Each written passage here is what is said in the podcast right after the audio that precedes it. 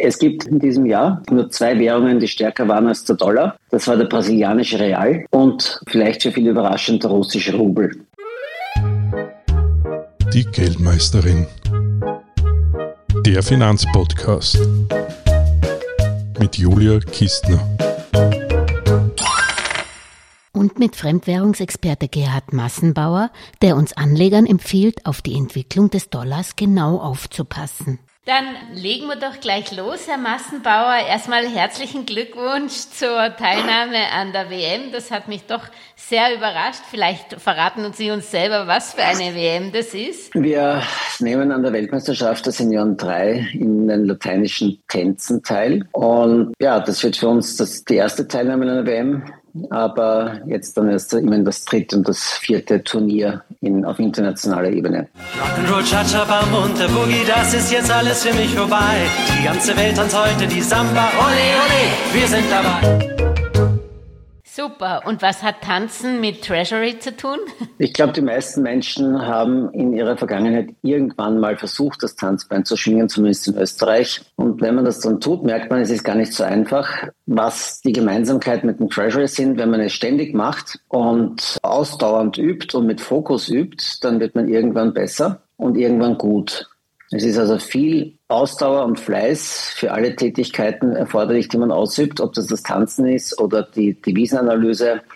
Wenn man nicht ständig dran ist und schreibt und nachdenkt und wieder schreibt und nachdenkt, äh, wird man keine vernünftigen Analysen machen. Yeah. Das Tanzen ist ähnlich, 300 Wiederholungen und dann funktioniert was auch mal. Vielleicht könnten Sie sich noch mal kurz für die Hörerinnen der Geldmeisterin mhm. vorstellen. Ähm, wir kennen uns ja schon lange, was ja. Sie eigentlich mit, mit Devisen am Hut haben. Ich habe vor 25 Jahren begonnen, im Bereich Finanzen zu arbeiten. Das hatte damit zu tun, dass mein Vater Fremdwährungsfinanzierung angeboten hatte, bis 2007 aktiv dann damit aufgehört hat. Und ich habe die ganze Zeit die Analyse im Hintergrund äh, erstellt, das heißt über Marktentwicklungen nachgedacht, diese beschrieben, seit Ende 1999 auch veröffentlicht. Nicht zuletzt auch mit dem Gewinn, wo Sie ja Chefredakteurin waren, mehrere Interviews auch gemacht, um das Thema sozusagen, die Sensibilität dazu zu verbreiten was nur eingegrenzt funktioniert hat bei den Privatkunden, bin ich jetzt seit sieben Jahren mit Industrieunternehmen unterwegs äh, als Consultant Treasury-Abteilungen in diesem Bereich so wie FX Intelligence näher zu bringen, die Insights zu geben, währungspolitische Überblicke zu schaffen, um Entscheidungen auf Unternehmensebene auf einer soliden, faktenbasierten Basis durchzuführen. Und das setze ich auch um in Portfolios für Kunden, die, die ich vereinzelt noch habe in dem Bereich und die ich auch weiterhin behalten möchte, weil es wichtig ist für die Währungsanalyse, dass man die Kapitalmärkte gut versteht. Und für die Kapitalmarktveranlagungen ist es wiederum wichtig, dass man Währungsmärkte gut versteht. Man hat relativ wenig davon, wenn man in einem guten Aktienmarkt ist, aber die Währung kollabiert und umgekehrt äh, zur falschen Zeit Sicherungen eingeht, die man nicht braucht. Da sind wir auch schon mitten im Thema. Ich glaube, gerade gerade heuer musste man sich doch als Anleger, auch Privatinvestor, sehr mit den Währungen beschäftigen, weil es hat ja vor allen Dingen der Dollar oder einer der wenigen Assetklassen hat zugelegt. Ähm, Sie hatten mich dann im Vorgespräch auch gleich korrigiert, es war nicht nur der Dollar. Ähm, welche Währung hat eigentlich noch zugelegt heuer? Gegenüber den Euro waren es gar nicht so wenige Währungen, die zugelegt haben, da gehört auch der Schweizer Franken dazu. Es gibt de facto bis zum jetzigen Tag nur zwei Währungen, die stärker waren als der Dollar. Das war der brasilianische Real in diesem Jahr, recht stark sogar. Und vielleicht für viele überraschend der russische Rubel. Aha, das ist praktisch keine floatende Währung oder das ist gewollt. Das, das kann man natürlich nicht da einrechnen, oder doch? Diese Währung ist für Privatanleger nicht mehr zugänglich. Für ja. Industrieunternehmen, wenn sie ein Sicherungsbedürfnis haben, ist das sehr wohl noch zugänglich als Sicherungsobjekt. Mhm. Unter erschwerten Bedingungen, teurer, aber es ist noch immer da. Tut es jemand beanspruchen Ihrer Kunden? Gerade weil österreichische Unternehmen ja da doch auch gewisse Geschäfte hin hat. Also ein Kunde hat das Thema, ja. okay. Zurück zum Dollar, der uns vielleicht mehr betrifft, direkt als Privatanleger.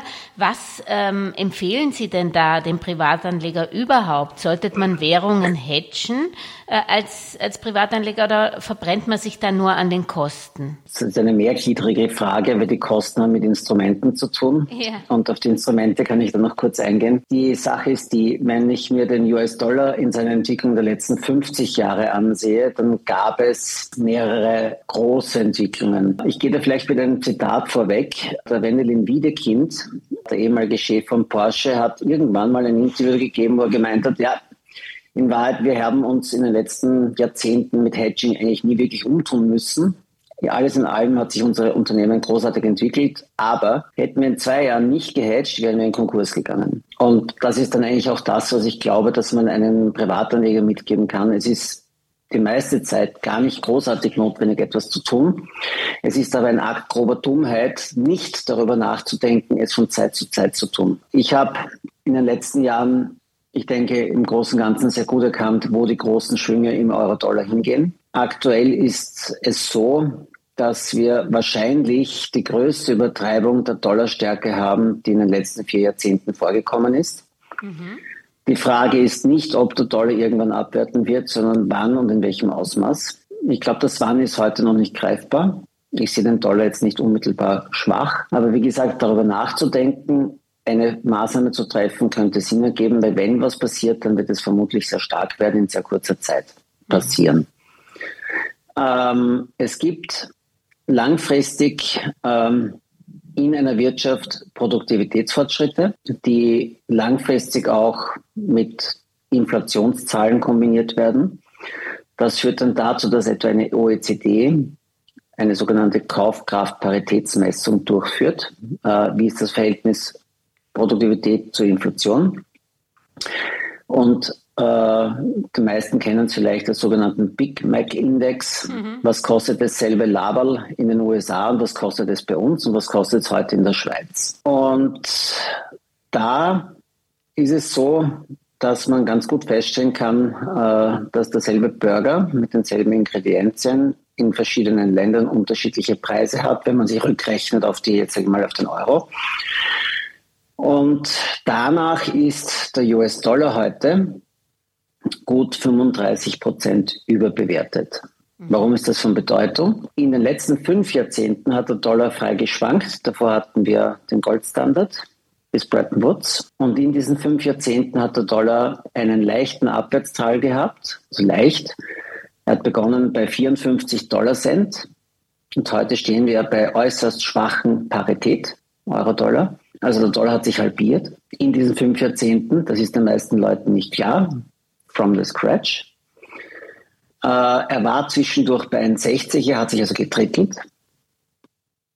Und warum? Weil die Inflationszahlen in den USA im Durchschnitt höher waren als bei uns. Im Trend wäre dieser Dollar-Euro-Kurs heute bei 1,35 und das entspricht in etwa auch der Berechnung der OECD für die Kaufkraftparität. Dieser Trend hat einen Verlauf, wo der Dollar in diesen fünf Jahrzehnten mal um 20 Prozent stärker war aber auch schon mal um 20 Prozent schwächer war. Und so hat er beispielsweise vor 22 Jahren im September 2000 einen relativen Höchstpreis von 82 Dollar Cent für einen Euro aufgezeigt und knapp nicht ganz ein 60 im Jahr 2008 als Tiefpunkt bisherigen für den Euro-Dollar-Kurs. Heute stehen wir bei Parität. Nur weil 22 Jahre vergangen sind, ist die Kaufkraftparität von damals 1,15 auf heute 1,35 gewachsen. Und so gesehen hat der Dollar heute einen relativen Höchstpreis im Bezug auf die Kaufkraftparität erreicht.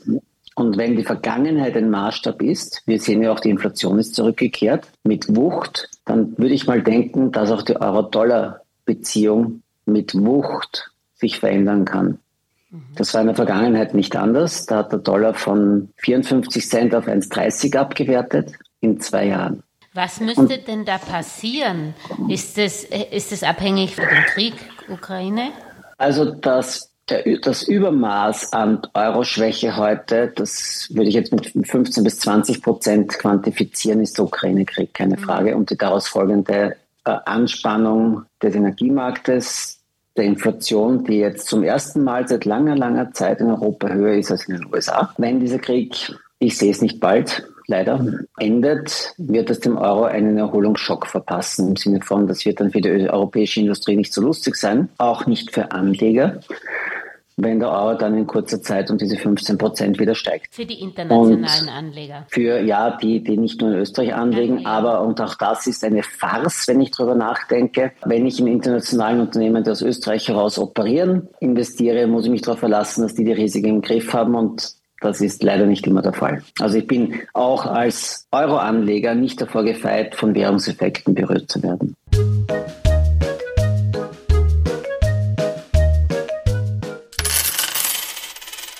Ja, und was kann ich dagegen tun? Also Sie wollten mir, vorhin haben Sie angesetzt, welche Instrumente es da gibt. Also für Industrieunternehmen gibt es einen breiten Strauß von Derivaten, die man einsetzen kann. Das sind Devisentermingeschäfte, werden üblicherweise verwendet.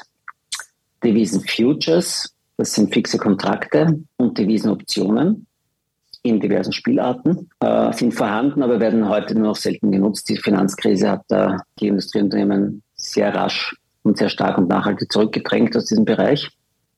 Für Privatanleger gibt es aber fast nur Optionsstrategien, die sie einsetzen können, die angeboten werden von äh, Emittenten wie der UBS, Societe Generale, Deutsche Bank. Ähm, ich persönlich denke, dass man mit Optionen und sogenannten Mini-Futures als Privatanleger ganz gut bedient ist. Man muss nur die Spielregeln bedenken, die dabei gelten. Optionen sind verschrien als Spekulationsinstrumente. Das hat auch seine Bedeutung, wenn man über das Ausmaß an Leverage, ist gleich Hebelwirkung nachdenkt. Die Frage ist, mit welchem Hebel ich vorgehe. Und äh, bei den meisten Instrumenten ist der Hebel klar definiert ersichtlich, wenn man sich im Internet beim Emittenten umschaut. Und wenn man eine Währungsposition hat und vor einer Dollarabwertung Sorge hat, dann kann man mit einem Hebel von drei oder vier wahrscheinlich vermeiden, einen Totalverlust zu erleiden mit so einem Optionsschein, der dadurch äh, entstehen würde, dass der Dollar entgegen der eigenen Erwartung weiter aufwertet. Mhm. Das heißt, mit so einem Optionsschein bin ich grundsätzlich mal eigentlich im Vordergrund gar nicht interessiert an einem Gewinn, sondern ich habe Aktien, die auf US-Dollar äh, lauten und ich habe Sorge, dass der Dollar abwertet und dadurch meine Aktienperformance vermisst. Mhm. Dann kaufe ich ein Wertpapier, das sagt, wenn der Dollar weiter aufwertet, verdiene ich mit meinen Aktien am Dollaranstieg mit und dieses Wertpapier vernichtet diesen Anstieg, indem es Wertverluste erleidet. Habe ich aber recht und der Dollar wird schwächer, verliert mein Wertpapier, das mir lieb und teuer ist, an Wert, weil der Dollar an Wert verliert. Ich bekomme aber eine Kompensationszahlung aus diesem Derivat heraus, um diesen Wertverlust auszugleichen. Jetzt hat man, jetzt weiß man natürlich nicht, wann man mit den Derivaten beginnen soll, weil, äh, wie gesagt, auf, in the long run ist das natürlich eine, eine teure Strategie. Mhm. Sehen Sie da schon den Zeitpunkt gekommen, dass man seinen Dollar absichern sollte, also seine Dollaraktien absichern sollte? Ich habe systematisch letztes Jahr am 11.11., .11., also fast vor genau einem Jahr, den Dollar als steigende Währung definiert. Ich habe das mit einer kurzen Ausnahme durchgehalten bis vor 14 Tagen. Wir sind aber jetzt schon wieder in einer Situation, wo wir den Dollar nochmal steigen sehen könnten. Ich glaube, dass der starke Anstieg des Dollars jetzt fürs erste Mal vorbei ist und dass wir für einige Zeit in eine Seitwärtsphase gehen werden.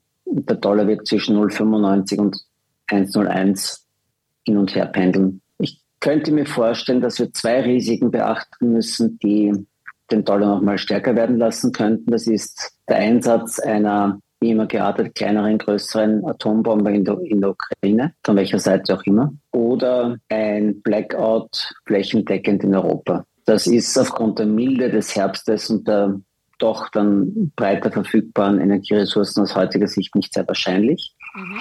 Zweiteres, ersteres liegt nicht in meiner Hand. Kann ich auch nicht beurteilen, ob das überhaupt denkbar ist, dass die Russen so agieren oder die Ukrainer. Verrückt wäre es. Darüber mache ich mir aber keine Gedanken, mhm. weil es keinen Sinn macht. Und so gesehen, ich gehe davon aus, dass wir kein schwerwiegendes Problem aus dieser Seite bekommen werden.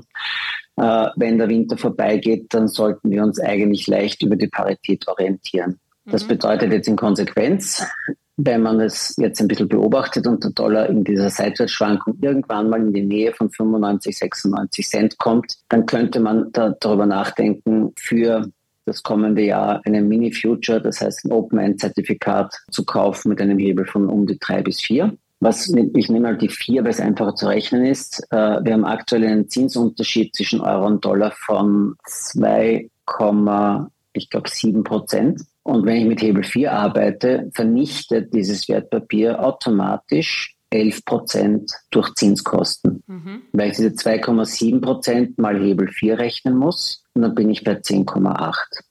Dann darf man auch noch davon ausgehen, dass der Emittent ja auch noch Geld verdienen will. Ich gehe davon aus, circa eineinhalb Prozent. Das ist nicht immer ganz transparent für mich ausgewiesen. Das heißt, dieses Wertpapier kostet mich pro Jahr 12,5 Prozent. Wenn sich der Dollarkurs nicht verändert, verliere ich damit planmäßig 12,5 Prozent. Und Sie haben recht, wenn ich das acht Jahre lang durchhalte, bin ich das Geld los, ohne dass der Dollar sich bewegt hätte. Das heißt, es ist wichtig, sich zu überlegen, wo stehe ich. Der Big Mac Index, die OECD sagt, massiv überbewertet im Dollar. Das heißt, ich habe ein Risiko. Es ist jetzt noch nicht unmittelbar ein ganz schlechter Dollarkurs absehbar. Aber wenn er sich nochmal verbessert, habe ich von jetzt aus gesehen Parität bis 96 Cent, 4 Prozent, ein halbes Jahr Wartefrist gewonnen.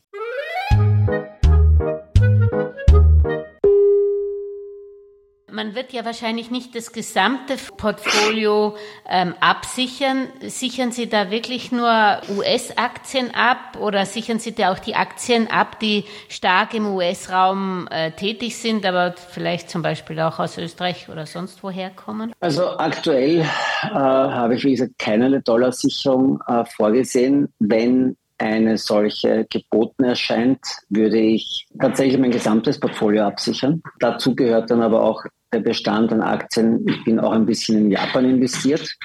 Ich bin aktuell nicht, aber potenziell in Hongkong investiert, in Kann-Dollar investiert.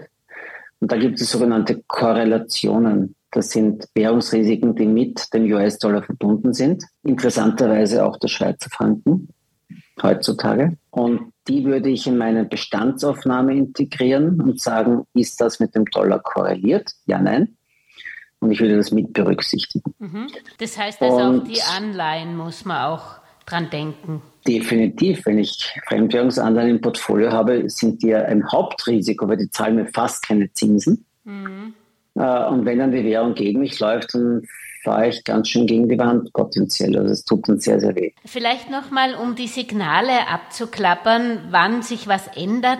Ähm, was macht denn den Wert einer Währung aus? Sie haben es gerade angesprochen, das können so geopolitische Verwerfungen wie derzeit sein, aber das ist es ja nicht allein. Dann haben Sie die Zinsdifferenzen zwischen den Ländern genannt. Sind es schon die beiden großen Faktoren oder was bestimmt noch den Wert der Währung? Der Wert der Währung ist eigentlich nur dadurch bestimmt, was Sie und ich der Wirtschaft beitragen. Das heißt, was die Menschen und Unternehmen in einem Land an Wertschöpfung erreichen, ist der Wert der Währung. Und er wird beeinflusst kurzfristig von Elementen, die Sie gerade genannt haben. Zinsunterschiede ist aus meiner Sicht der am meisten überbewertete äh, Faktor, weil er meistens sogar falsch ist. Äh, steigende Zinsen sollen eine Währung stärken, sagt man.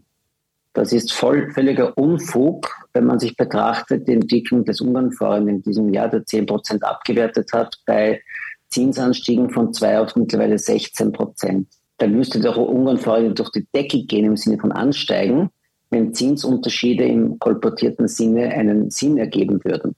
Da hätte der Brasilienreal letztes Jahr schon massiv steigen müssen. Man muss die natürlich die Inflation dazu auch an sich Nein, das ist genau der Punkt. Die Zinsen kann man getrost vergessen, man muss sich nur die Inflation anschauen. Und dann kommt man zu plausiblen Erklärungen. Mhm. Warum der Dollar sich halbiert hat oder gedrittelt hat in den letzten 50 Jahren, warum die Türkenlire die schlechteste Währung der Welt ist. Wir haben 100% Inflation, da helfen 15% Zinsen nicht, die viel höher sind als bei uns. Und die Inflationsrate ist der einzige sinnvolle Maßstab und nicht Zinsunterschiede. Im, Im, Gegenteil, steigende Zinstrends ist gleich steigende Inflation, ist schädlich für die Währung. Sinkende Zinstrends ist gleich sinkende Inflation, ist gut für eine Währung. Momentan leidet der Euro auch darunter, dass wir steigende Inflationstendenz haben. Auch die USA, wenn man die Kerninflation und den PCI-Index ansieht, hat doch steigende Inflationsraten. Und da sind sich jetzt sozusagen zwei Einäugige im Weg und viele Blinde rundherum. Ja, wie ist trotzdem die Relation Zinsen-Inflation nochmal? Weil ähm, ich habe gestern mit James Rogers telefonieren dürfen mhm. und er hat eben gesagt, wir werden noch einige Zinsschritte in Amerika sehen. Er hat die 70er Jahre hergenommen und hat gesagt, Ende der 70er Jahre hat man für US Treasury Bills, also zehnjährige Staatsanleihen, hat man 21 Prozent Zinsen bekommen und davon wären wir weit entfernt. Kann man das jetzt so wirklich vergleichen? Äh, weil ich meine, heute können sich ja die Länder nicht mehr solche Zinsen leisten, weil sie sind ja die Schuldner. Das mit nicht leisten können und leisten müssen ist zweierlei. Am Ende habe ich Gläubiger. Das können sich die Staaten zwar zum Teil richten, indem sie Gesetze lassen und die Gläubiger dazu zwingen, ihre Anleihen zu kaufen, wie Banken, Versicherungen, Pensionskassen. Im Großen und Ganzen funktioniert das aber nur dann, wenn ich nicht abhängig bin von ausländischem Kapital. Das ist aber die USA. Das ist Europa viel weniger, das ist Japan gar nicht. Das ist aber interessant, was Sie sagen, weil früher hat Italien, in Italien ja immer ähm, sozusagen die, die Bevölkerung die Anleihen gekauft. Jetzt hat es eigentlich nur noch die EZB. Das heißt, die Situation ist eigentlich auch da, wird auch dort tragisch enden. Also ich bin mir nicht sicher, ob nur die äh, EZB italienische Anleihen kauft. Ich glaube, wenn Sie die Generale fragen, die wird äh, ein paar italienische Staatsanleihen im Portfolio haben und damit jeder Italiener auch. Und die italienischen Pensionskassen können sich auch nicht groß aussuchen, wo sie ihr Geld investieren. Was bedeutet wie? Die EZB hat ein größeres Volumen italienischer Staatsanleihen im Portfolio, aber ich glaube in Summe immer noch nicht mehr als deutsche. Mhm. Ich habe die Zahlen nicht im Kopf, aber ich schätze, es wird sich in etwa die Waage halten. Das ist zwar bei der größeren Volkswirtschaft Deutschland ein Nachteil, aber für Italien vielleicht auch ein, ein, ein Vorteil. Und was die wenigsten Leute wissen und auch nicht wirklich integrieren in ihr Denken ist, die italienische Bevölkerung ist proportional geldreicher als die österreichische oder deutsche. Mhm. Und die Möglichkeiten für Italien als Staat hier äh, sich selber auch mit Geld zu versorgen, sind durchaus gegeben. Was auf Währungen wirkt, sind äh, neben Inflationswerten Handelsströme. Da schauen die USA auch ganz katastrophal aus mit dem größten Handels- und Leistungsbilanzdefizit aller Zeiten. Nicht nur in Volumen, sondern auch in Prozentsätzen gemessen am Bruttoinlandsprodukt. Und was mich dort besonders stört, in Europa haben wir in den letzten 15 Jahren nach der Finanzkrise oder 14 Jahren einen Credit Crunch erlebt, vor allem in Südeuropa, vor allem in Italien wurden zunächst überzogene Kreditlinien zurückgebaut. Wir haben tatsächlich viel weniger Investitionskapital gehabt für die wirtschaftliche Entwicklung und aufs Ganze gesehen äh, hat Europa heute knapp 93 Prozent Verschuldung gemessen am Bruttoinlandsprodukt, das viel weiter über Maastricht hinausgeht von 60 Prozent. Die USA liegen bei 140 Prozent und steuern auf 145 Prozent zu, äh, ohne ein Ende absehbar. Und gleichzeitig ist dort die Bevölkerung hochverschuldet und die Unternehmen auf Höchstverschuldungsniveaus. Das ist eine Gemengelage, die mir längerfristig Sorgen macht, die heute niemanden schert, weil noch immer ist es gelobte Land für Kapitalanlagen. Ähm, wenn ich mir die letzten fünf Jahrzehnte ansehe, meine Produktivitätsfortschritte geringer als die Inflationsfortschritte. Das spricht eigentlich auch nicht langfristig für das Land. Es sind in Europa sehr viele Fehler begangen worden. Wir haben einen Haufen Probleme am Hals und die sind auch nicht gut zu lösen. Aber ich gehe davon aus, dass wir wie in der Vergangenheit auch in großen Wellen uns vor- und rückwärts bewegen. Mhm. Und dass die aktuelle Welle für den Dollar äh, in die Stärke nahe dem Ende ist. Okay, das heißt, als Anleger muss man wirklich die Signale jetzt hören beim Dollar. Ich gehe davon aus, dass wir nächstes Jahr schon in eine Rezession reingehen, ja. die relativ stark werden kann. Mhm. Äh, wenn die vorbei ist und China vielleicht dann doch mal mit ihrer Null-Covid-Politik aufhört, kann es sein, dass wir in 2024, 2025 eine überraschend starke konjunkturelle Entwicklung haben werden mit relativ starken Rohstoffpreisanstiegen, die dann wiederum aus meiner Sicht den Dollar schwächen würden. Und das kann Europa nutzen. Aber was mache ich jetzt also wirklich als Aktienanleger? Bin ich da dann vorsichtig, weil ich kann natürlich auch sagen, dafür hat es da tolle Unternehmen, dass tue ich mich dann eben abhatchen mit dem Dollar und gut ist? Oder wie würden Sie sich da aufstellen momentan? Ich habe ein paar Portfolios, die ich aktiv betreue und ich habe tatsächlich momentan recht viel Cash, dass ich aktuell immer noch überwiegend im Dollar und im Schweizer Franken halte. Mhm. Das ist auch etwas, was man überlegen kann, äh, wenn Wertpapiere per se unsicher sind, Anleihen Verluste produzieren, Aktien in diesem Jahr gleichzeitig auch erstmals zweistellig Aktien- und Anleihenverluste produzieren, dann ist das Halten von Bargeld in einer Währung, die mir mehr Zinsen zahlt oder positiv performt, ist sinnvoll. Mhm. Den Franken habe ich gekauft bei 1,06, den Dollar, wie gesagt, bei 1,14 mhm. und ich bekomme mittlerweile in beiden Währungen noch Zinsen. Ja. Zwar keine hohen, aber ausreichend. Bei den Aktien kommt es nicht darauf an, wo sie herkommen, sondern was sie tun. Ich habe mich in Norditalien mit Aktien eingedeckt, weil das will niemand haben. Dadurch ist es billig. Sehr, sehr gute Unternehmen, die zum Teil auch kein Währungsrisiko haben. Ich bin aus Überzeugung, dass in diesen unsicheren Zeiten längerfristig kein Weg daran vorbeiführt, auch Edelmetalle zu halten, in Edelmetallaktien investiert, in Rohstoffunternehmen investiert gewesen. Das habe ich aufgrund der Rezessionszeugen etwas reduziert. Bin aber überzeugt, dass wir in den nächsten zehn Jahren Unmengen an Kupfer brauchen, das heute nicht einmal annähernd exploriert oder geschweige denn abgebaut wird. Das betrifft auch andere Rohstoffe. Durch die Energiewende, die wir jetzt auch noch mit größerer Force betreiben, wegen des Russland-Problems. Also in dem Bereich wird man sich außerhalb Europas und im Dollarraum, zu dem Lateinamerika gehört, äh, investieren müssen. Technologie wird interessant bleiben, vielleicht nicht mit derselben Geschwindigkeit wachsen wie bisher. Und ich glaube, dass bei Technologieaktien einfach der Boden noch lange nicht erreicht ist bei vielen. Und ich bin im Ganzen vorsichtig und ich komme zurück nochmal zu Ihrer Frage wegen Jim Rogers. Ich habe laufend interessante Fragen im Auge, wo ich mich beschäftige mit Details zu. Äh, was ist denn jetzt wirklich zu erwarten? Dazu muss man manchmal recht weit in die Vergangenheit schauen. Ich bin auch in die 70er Jahre zurückgegangen und habe mir dort die Zinszyklen angesehen. Äh, die haben zwei beachtliche äh, Gemeinsamkeiten gehabt mit der heutigen Zeit. Die Notenbanken haben damals auch, so wie heute, recht rasch darauf reagiert mit Verzögerung, aber dann doch rasch. Und die Inflationsraten gingen auch damals anfänglich auf 8,5 Prozent Niveau hinauf. Und das sind wir heute in den USA, in Europa sogar leicht darüber. Es hat allerdings im Durchschnitt drei Jahre gedauert, bis die Notenbanken aufgehört haben, die Zinsen anzuheben. Drei Jahre. Bei uns eiern Vermögensverwalter schon herum, wenn sie jetzt nach vier Monaten sagen, das muss aufhören, weil ihre Portfolios den Bach hinuntergehen.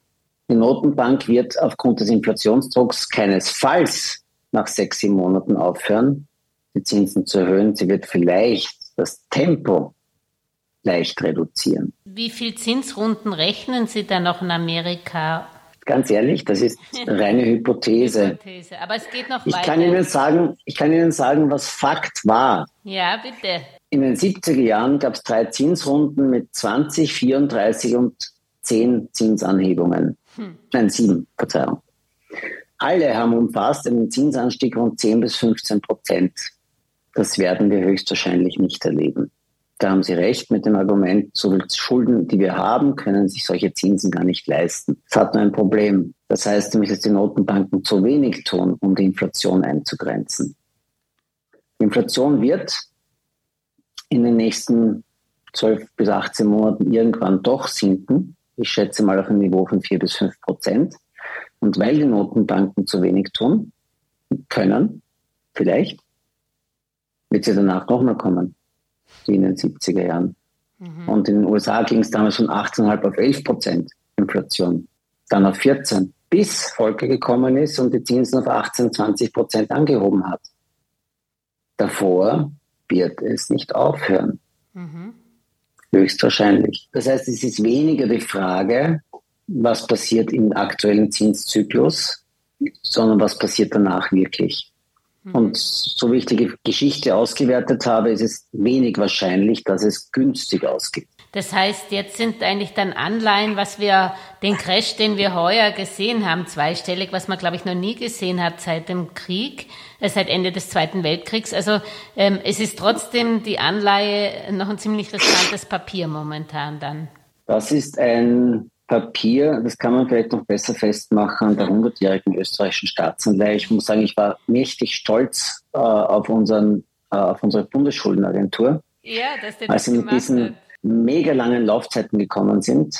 Äh, es ist nur leider schade, dass es so wenig Volumen betrifft, weil so groß sind die Volumen in diesen Anleihen nicht. Es gibt, glaube ich, zwei 70-Jährige, eine, eine 100-Jährige Anleihe und das ist zusammen, glaube ich, eine Milliarde von 250 Milliarden Schulden, die wir haben, ist ein Tropfen auf dem heißen Stein. Aber ich war wirklich stolz auf die Herrschaften, weil sie haben eines gut erkannt. Diese Zinssätze sind historisch einmalig und sie werden nicht bleiben. Und schon jetzt sind zehnjährige Staatsanleihen Österreichs teurer als diese 70- und 100-jährigen mhm. Anleihen Österreichs. Und bei der 70-Jährigen weiß ich jetzt halbwegs im Kopf, die hat 70 Prozent ihres Wertes verloren, weil die Zinsen auf 70 Jahre gesehen natürlich auch deutlich höher sind als damals. Ähm, leider sind Anleihen pro Futuro genauso riskant wie Aktien. Wenn ich 70 Prozent Wert verlieren kann oder bei einer zehnjährigen Staatsanleihe 20 Prozent, das ist schon ein Crash am Aktienmarkt, ein Bärenmarkt, klassisch, dann habe ich eine Historie für Anleihen als sicheres Investment, die ich als geschichtlich abhaken darf.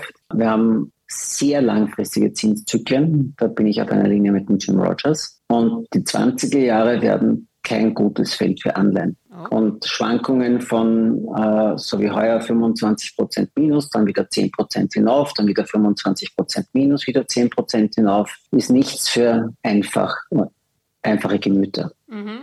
Das heißt, da muss man sich nach einem anderen, nicht weniger korrelierenden Assetklasse äh, Umschau halten zur Aktie.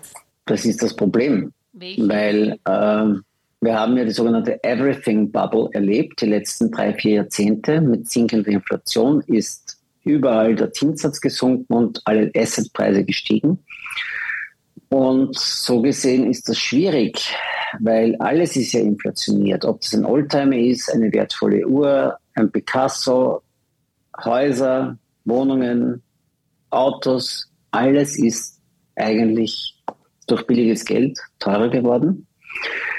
Wenn das durch Inflation wird es nominal gleich bleiben oder sogar steigen, aber real wird es schwierig sein, wenn man mit den, mit den Schwankungen nicht umgehen, umzugehen weiß. Ähm, wird es sehr schwer werden, Realgeld zu verdienen. Jetzt wollte ich noch ein Thema konkret ansprechen, weil Sie waren damals äh, der Pionier, das war aber eher Private Equity, nicht über die Börse von, von der Finanzierung in Spanien, wissen Sie noch, die Solar, äh, ja. da hat man halt auch dann lernen müssen, dass der Staat sich an Gesetze nicht halten muss oder tut und mit äh, Fördersystemen das halt immer schwierig ist, da drauf zu wetten. Wie sehen Sie denn aus heutiger Perspektive die ähm, Green Energy und Technology, um den Jim Rogers zu zitieren? Er sagt, er investiert dort erst, wenn das Ganze ohne Subventionen und überteuerte Preise funktioniert.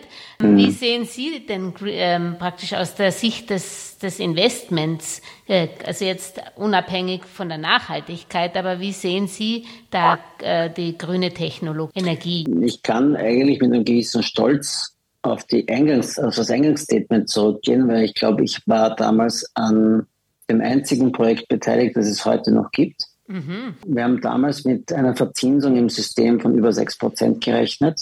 Wir waren nicht gehebelt. Das heißt, es wurde das Objekt gekauft und als solches gehalten. Die Renditen hätten mit einem Zins von null in Richtung 80 Prozent schweben können. So sind sie tatsächlich aufgrund des Zusammenbruchs der Förderungen auf 6 Prozent geschrumpft von erwartet 13. Aber in einem Nullzinsumfeld, das wir seitdem hatten, war das ein gutes Investment. Ja, also ich wollte nur jetzt keine alten Wunden aufreißen. Ich wollte. Na, es gibt eben keine. Ich darf auch darauf zurückführen. Also es ja. gibt eben keine alte Wunde. Es hat nicht Kapital vernichtet. Ja. Das ist etwas, worauf man schon sehr stolz sein kann auch. Ich wollte und daraus nur mitgeben, dass man natürlich bei so Fördersystemen sehr vorsichtig sein muss und auch wenn der Staat ein Eigentümer von einem Unternehmen ist. Also ich glaube, der Nenner, den wir ja gemeinsam finden werden, ist, wenn man mit Hebel arbeitet, und sich auf Fördersysteme verlässt, ist man geliefert. Mit Eigenkapital kann das immer noch Sinn machen. Das ist vielleicht jetzt das Gemeinsame draus. Dass wir in einem überschuldeten System leben, wissen wir. Dass wir uns von russischem Gas abhängig gemacht haben, aus rationalen Gründen, wissen wir auch. Dass das für die Zukunft kein Konzept ist, wissen wir auch. Dass in diesem Bereich aus einem der wenigen in meinen Augen unendlich viel Geld fließen wird, auch aus staatlicher Ecke, um Investitionen anzukurbeln, um Innovationen zu fördern, ist eine aus meiner Sicht Realität, die durch diese Notsituation Gewissheit ist. Im Windbereich glaube ich, sind äh, Kraftwerke schon konkurrenzfähig. Und mit kalorischen oder erst recht Gaskraftwerken zurzeit oder äh, mit Atomstrom zu konkurrieren wird schwierig. Aber das ist absolut konkurrenzfähig. Auch Solarstrom ist mittlerweile auf Levels gelandet, wo in Ländern wie Spanien, Portugal, Italien äh, durchaus sinnvoll Strom produziert werden kann. Ich glaube, dass der Jim Rogers hier vielleicht der Zeit ein bisschen hinterherhinkt. Ich glaube auch, dass wir äh, in diesem Bereich in den nächsten fünf Jahren extreme Fortschritte sehen werden. Ich hoffe ehrlich gesagt auch, auch wenn es viele Techniker noch nicht sehen, dass Wasserstoff eine gute Alternative wird, weil das wäre der Energieträger, den wir aus Wind und Solar, wenn es sie gibt, machen können, um es abzurufen, wenn wir die Energie brauchen, aus Wasserstoff heraus. Mhm. Das ist meine Hoffnung wenn wir in die Richtung hinkommen, dass wir nicht nur eine in sich geschlossene, eigentlich fast komplett saubere Energieproduktion, Speicherung und Nutzung haben. Mhm. Wenn das Europa gelänge, das erste Mal in 200 Jahren Energieautarkie zu erreichen, das werden die Amerikaner und Russen und alle bekämpfen, dann sehe ich Europa eine sehr, sehr gute Zukunft. Na, Aber das ist mit vielen, mit vielen Fragezeichen versehen. Ja, das sind wirklich viele Fragezeichen, aber wir bleiben ja Optimisten. Äh, jetzt genau. Eine Frage, ähm, und zwar, Sie sind Währungsexperte. Sehen Sie Kryptocoins wahrscheinlich nicht als Währung und haben Sie sich da reingetigert oder lassen Sie das einfach außen vor? Nein, ich habe äh, zu Kryptos meine Meinung schon relativ früh festgelegt. 2014 ist mir das zum ersten Mal aufgefallen, äh, dass es das gibt. Ich bin also kein Techniker und ich habe es immer für eine technische Anwendung gehalten und eben nicht für eine Währung. Und wenn ich heute mit Menschen spreche und sie frage, was ist eigentlich dieses Krypto-Zeug, äh, was ist eigentlich Bitcoin, dann bekomme ich ja Bitcoin, ein Stück Code. Und du bist bereit für ein Stück Code, das sonst nichts kann, als zu existieren, 60.000 Dollar auszugeben. Verknappung von nichts. Ja, und was aus der Blockchain entsteht, das ist eine ganz andere Geschichte. Das ist eine technische Anwendung. In meinen Augen aber auch nichts anderes als ein Stück Kupferdraht. Mit welchem Preis das Stück Kupferdraht versehen wird, weiß ich nicht. Welche Intelligenz aus dieser äh, Geschichte noch entstehen kann, ist ja die Frage, wie nutze ich den Kupferdraht? Weiß ich auch noch nicht. Ich glaube, das wissen die wenigsten. Es ist sehr viel Fantasie da drinnen und eigentlich sind die Preise vor allem sehr fantasievoll, die dafür gezahlt werden. Und ich habe große Schwünge von 300 auf 18.000 Dollar kommentiert, auf 4.500 hinunter als wieder neuerliche Kaufgelegenheit, auf 40.000 hinauf. War für mich das Exit, dann ging es auf 60, schlecht ausgesehen, heute sind wir bei 15, schaut wieder ganz gut aus. Äh, und ich hatte letztes Jahr Kunden bei mir, die mich gefragt haben, ob ich einen Vogel habe, nach dem Motto, warum ich da nicht investiert bin, weil es in einem Wertpapierdepot nichts verloren hat. Man kann es nicht kaufen konnte man auch nicht direkt. Gibt es ihm eigene Wege. Das war ein Grund. Das andere ist, ich tue mir schwer, als jemand, der für seine Investitionen haftet, erklären zu müssen, warum das kein Nullum, kein Nichts ist. Und solange mir das schwer fällt, äh, ist es aus meiner Sicht aus ethischen und rechtlichen Gründen nicht möglich, das zu integrieren. Ich habe allerdings schon die Überzeugung, man kann in einem sehr kleinen Umfeld von zwei, drei Prozent, wenn die Preise passen, äh, sich überlegen, ob man in diese Spekulation gehen will oder nicht. Und mehr ist es nicht. Es ist eine Spekulation. Dann tun wir vielleicht jetzt zum Abschluss noch im Schnelldurchlauf ähm, so ein Duell zwischen Währungspaaren machen, wo Sie sagen, in den nächsten zwölf Monaten werden die, die eine oder die andere Währung aufwerten. Starten wir mit Dollar oder Euro? Euro, leicht, aber doch. Dollar und chinesischer Yuan.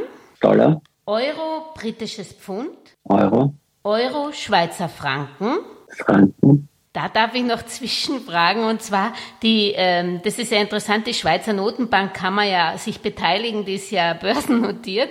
Ähm, sie ist auch eine der wenigen, die auch Aktien auf ihren Bilanzen hat und da große Verluste gemacht hat und sie hält auch ähm, natürlich viele Euro-Devisen, was natürlich auch äh, Verluste beschert hat. Hat das eigentlich dann keinen Einfluss, die Performance der Notenbank oder der Zentralbank zum, zum, zum Wert der Währung? Also ich könnte mir vorstellen, dass der Wert der Aktie darunter leidet, der mhm. Notenbank-Aktie. Die Notenbank selber hat in dem Sinn kein Existenzproblem daraus. Äh, und woran sie mehr verloren hat als ein Euro, waren die Kursschwankungen der Anleihen, die sie kauft. Sie mhm. kauft nicht die Devisen selbst, sondern Anleihen Stimmt, ja. mhm. aus in Dollar, in Euro und da hat sie auf allen Ebenen verloren. Mhm. Nicht nur bei Aktien, sondern eben auch aus der Duration heraus. Die Schweizer Notenbank ist wahrscheinlich der größte Hedgefonds der Welt mit einem Gesamtbilanzvolumen von einer Billion Schweizer Franken.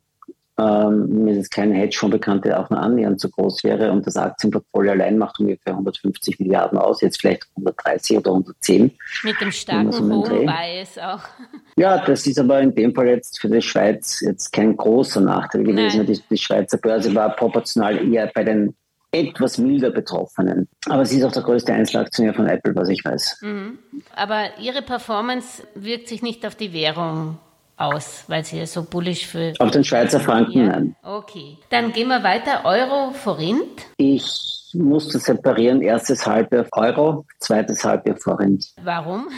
Der Forint war in den letzten drei, vier Jahren extrem schwach, hat ein Drittel seines Wertes fast verloren. Mhm. Äh, die Nationalbank in Ungarn hat jetzt allerdings in diesem Jahr relativ stark darauf reagiert. Die Zinsen sind bei fast 17 Prozent, die Inflation bei 20. Aber mit diesem Zinsniveau wird es für den Freund jetzt nicht mehr ganz einfach sein, massiv weiter abzuwerten, wenn, und das ist fürs erste Halbjahr das Thema, es zu einem gröberen Börsenproblem kommt durch weiter steigende Zinsen. Das ist jetzt aus meiner Sicht recht wahrscheinlich. Dann kommt es zu einer sogenannten Risk-Off-Bewegung. An der Börse ist gleich alles, was riskant ist, wird dann auch verkauft. Ob der Ungarn ist, Tschechenkrone, der Polen-Slotty, der Südafrika-Rand, die Schweden-Krone, der Brasilien-Real, die würden dann alle leiden oh. für dieses Risk-Off. Das kann ich mir vorstellen, aber aufgrund dessen, dass die Nationalbank in Ungarn sehr beherzt, im Unterschied zu Polen und Tschechien, die sind bei 7 Prozent, bei 20 Prozent Inflation. Die Zinsen fast 17 angehoben hat, glaube ich, dass der Vorrang sich nächstes Jahr stabilisieren kann. Mhm. Gut, dann haben Sie das zwar schon vorweggenommen, aber wir gehen es nochmal durch. Ähm, wer wertet auf Euro oder Sloti? Auch hier die Zweiteilung. Erstes Halbjahr der Euro, zweites Halbjahr der Sloti. Euro und türkische Lira? Gibt es nur eine Sache, nämlich Euro. Ja. Euro zum Rubel? Der Rubel ist keine normale Währung mehr. Der hat zwar in diesem Jahr stark aufgewertet, aber ich nehme an, dass die Sanktionen sich in den nächsten zwei Jahren so auswirken werden, dass der Rubel abwertet. Mhm. Wir haben noch vergessen Euro zur tschechischen Krone. Die tschechische Krone steht unter massivem Abwertungsdruck. Das wird momentan von der Nationalbank abgefangen durch die Wiesenmarktinterventionen auch sehr massiven, die sich leisten kann, weil die Krone in den letzten Jahren eher unter Aufwertungsdruck gestanden ist und sich da gegengesteuert hat. Im ersten Halbjahr vermutlich aber auch, wenn das Risk aufkommt, äh, die Tschechenkrone schwächer, im zweiten Halbjahr stärker. Mhm. Dann abschließend Euro zum Ethereum oder zu Bitcoin. Ich habe letztes Jahr, also bei 60.000 Dollar waren für den Bitcoin gemeint, bei, bei 14.000 könnte es interessant werden. Da sind wir gestern mehr oder weniger angekommen. Vor einem Jahr habe ich mir einen Vogel eingehandelt damit, also mir wurde er gezeigt. Äh, dass das auch nur denkbar wäre. Also wir sind noch im Bereich normaler Schwankungen im, Crypto-Bereich.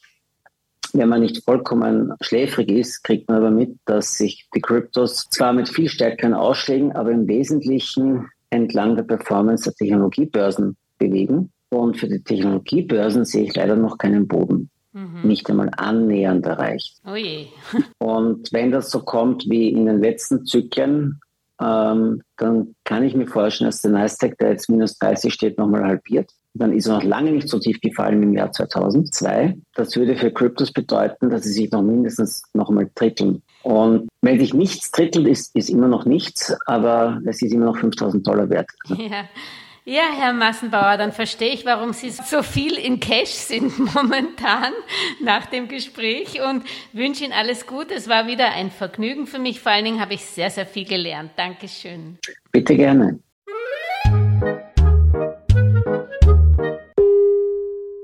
Über aktuelle Börsenaufreger und Ereignisse berichtet Werktag für Werktag übrigens die kleine Podcast-Schwester der Geldmeisterin, die Börsenminute. Überall, wo es Podcasts gibt, auf YouTube, Facebook, LinkedIn, Xing und auch auf www.geldmeisterin.com. Eine erfolgreiche Anlagewoche wünscht euch die Geldmeisterin und Julia Kistner. Und am Schluss noch der Disclaimer. An dieser Stelle wie immer der wichtige Hinweis, dass die Inhalte dieses Podcasts, der Videos und der Webseite geldmeisterin.com ausschließlich der allgemeinen Information dienen und die ganz persönliche Meinung der Geldmeisterin und von Julia sind. Es handelt sich keinesfalls um Investmentempfehlungen, Rechts- oder Anlageberatungen. Das Gesagte, Geschriebene und Dargestellte kann und soll auch nicht das persönliche Gespräch mit deiner Finanzberaterin ersetzen. Auch sind weder die Geldmeisterin noch Julia Kistner informiert darüber, wie es mit deiner Vermögenssituation ausschaut, deinen Bedürfnissen, familiären Umständen, deinem Finanzwissen, die Risikoneigung oder deinen Anlagehorizont. Anlegen erfolgt daher auf eigene Gefahr. Die Geldmeisterin und Julia Kistner haften nicht für Anlageentscheidungen, die aufgrund ihrer Medienbeiträge getroffen werden. Kurzum, für die Geldmeisterin und Julia Kistner war es immer ein Vergnügen, dich bei deinem Vermögensaufbau zu inspirieren. Auf deinen eigenen, persönlich richtigen Geldesel musst du schon selbst setzen. Viel Erfolg!